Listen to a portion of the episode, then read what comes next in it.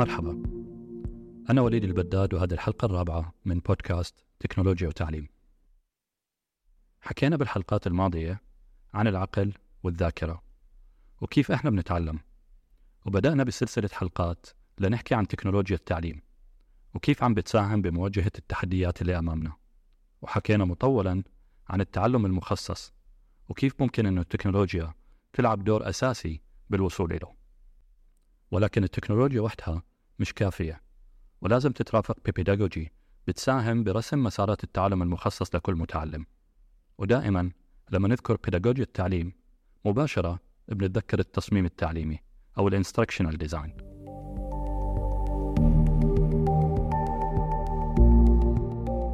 بهذه الحلقة رح نتعرف على التصميم التعليمي من معظم زواياه واستخداماته.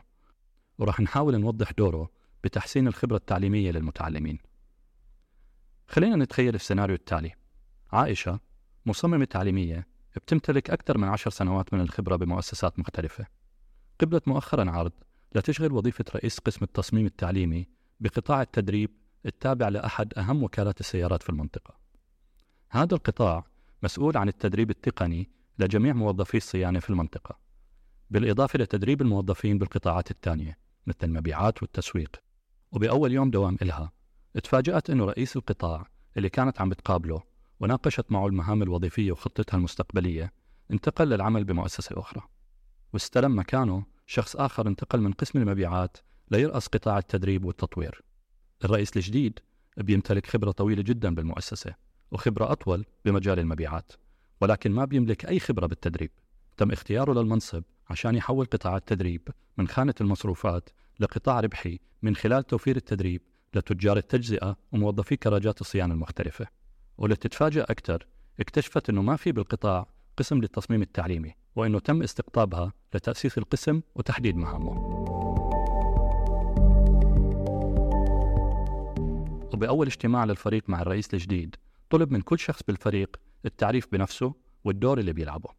الفريق طبعا بيتكون من عدد من المهندسين والتقنيين والخبراء بالقطاعات المختلفة اللي كانوا مسؤولين عن تقديم الدورات التدريبية. وكان كل شخص عم بيقدم نفسه وبيعرف بالدورات المسؤول عنها. وهون اجى الدور على صديقتنا وانتقلت كل الأضواء إلها لتعرف بنفسها وبدورها بالفريق.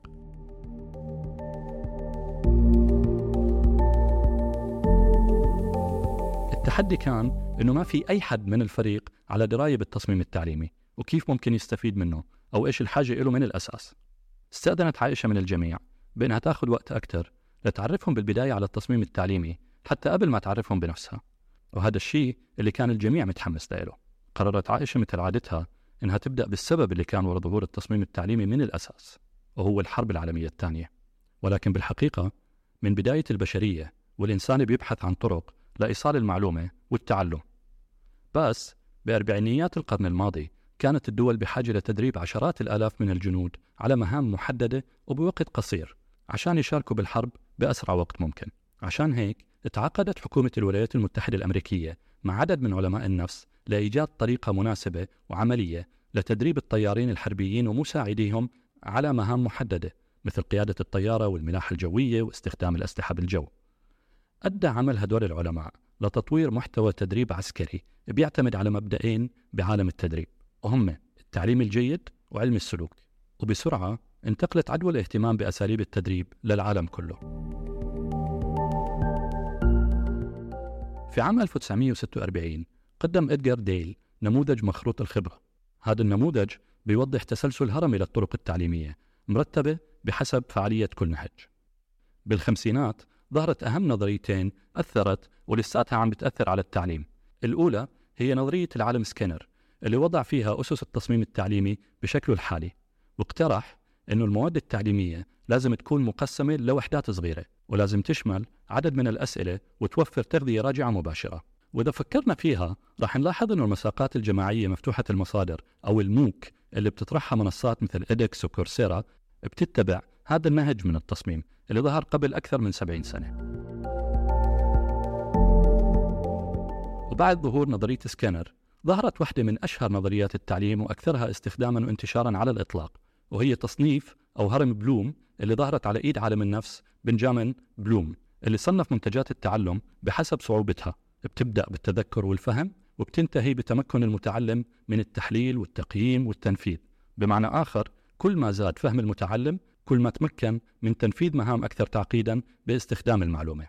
هذه النظرية لساتها مستخدمة على نطاق واسع جدا بالتصميم التعليمي. أكيد مع بعض التعديلات البسيطة اللي حصلت عليها مع الوقت. وبعد وقت قصير نشر دونالد باتريك نظام لتقييم التدريب بيتكون من أربع مراحل. ساهم هذا النظام بشكل كبير بتقييم التدريبات وتحسينها. في الستينات صار عندنا منهجية وشكل واضح ومسمى للتصميم التعليمي. روبرت ماجر مشكورا وضع لنا مبادئ أهداف التعلم وصار ممكن تحديد ما الذي سيتمكن المتعلم من فعله بنهاية المسار. هذا السؤال المهم والأساسي ببداية أي عملية تصميم. وبعديها بفترة بسيطة نشر روبرت جانييه مراحل التعلم التسعة اللي بتبدأ بجذب انتباه المتعلم وبتنتهي بتمكن المتعلم من نقل الخبرة التعليمية اللي اكتسبها مرورا طبعا باستدعاء المهارات السابقة والتوجيه وإعطاء تغذية راجعة إلى آخره. ومن الجدير بالذكر أنه غانييه كان من العلماء اللي استعان فيهم الجيش الأمريكي بالحرب العالمية الثانية لوضع خطته. بس خلينا نرجع لصديقتنا عائشة واجتماعها اللي عم تشرح فيه دورها بالفريق لأنه بدأت تلاحظ بعض التململ على المجتمعين. فعشان تخلق نوع من التفاعل سألتهم إيش هو النظام اللي بنوا عليه دوراتهم التدريبية وكيف كانوا يقيموا فعالية الدورات. وهون إجا الجواب اللي كانت تتوقعه اللي هو الفريق بيستعين بالمواد التدريبية اللي بتوصلهم من الشركة الأم أو من مواد متوفرة على الإنترنت. وعرضوا عليها واحد من مخططات التدريب اللي بيستخدموهم حاليا. وأول شيء لاحظته أنه هذا المخطط مبني على أشهر نموذج للتصميم التعليمي وهو ADDI فحبت تكمل قصتها وحكت لهم بتعرفوا أنه هذا النموذج اللي انبنى عليه هذا المخطط تم تطويره من أكثر من خمسين سنة؟ في السبعينات طور مركز تكنولوجيا التعليم في جامعة ولاية فلوريدا هذا النظام. وكمان هذا النظام تم تطويره بطلب من الجيش الأمريكي ومن وقتها تم استخدامه بشكل كبير جدا لدرجة أنه من الصعب تسأل أي مصمم تعليمي عن النموذج اللي بيتبعه وما يكون ADDI هو المفضل عنده. السبب طبعا هو بساطة هذا النظام وسهولة تطبيقه وأكيد نتائج التعلم اللي بتطلع منه. النموذج ببساطة بيتكون من خمس مراحل. الأولى هي التحليل. بيتم فيها تحليل حاجات التعلم ومعرفة المتعلمين لتكوين فكرة واضحة عن التدريب. طبعا هذه المرحلة بتشمل تحليل كثير أمور أخرى ولكن رح نختصرهم الآن باللي ذكرناه. المرحلة الثانية هي التصميم. وهون رح نستخدم كل المعلومات اللي حصلنا عليها بمرحلة التحليل لنصمم مخطط للمساق. بنحدد فيه كيف الدورة رح تمشي والمواضيع اللي رح نغطيها وكيف رح نقيم كل الأمور اللي ممكن نوضعها بالمخطط. بعد التصميم بيجي دور البناء. هون بيتم تحويل الأفكار لواقع. فإذا كان التدريب مباشر لازم نحضر مواد التدريب من عروض توضيحية وغيره. أو إذا كان إلكتروني بدنا ندخل بشكل تقني أكثر لإنتاج المحتوى من فيديوهات ووسائط متعددة وغيره طبعا من الأمور بحسب التصميم. من بعد البناء بيجي التنفيذ. وهنا بتتم مرحلة التدريب الفعلي وتطبيق كل الخطط اللي حطيناها بمرحلة التصميم والتنفيذ. وآخر مرحلة هي التقييم. وهون طبعا بنقيم مخرجات التعلم لنتأكد أنه التدريب أدى الغرض منه. بس خلينا نرجع لتاريخ التصميم التعليمي لأنه بعام 1982 صار في نقلة نوعية بعالم التدريب. لما معهد العلوم السلوكية الغربية بكاليفورنيا قدم أول مساق إلكتروني بنظام التعلم عن بعد باستخدام الكمبيوتر.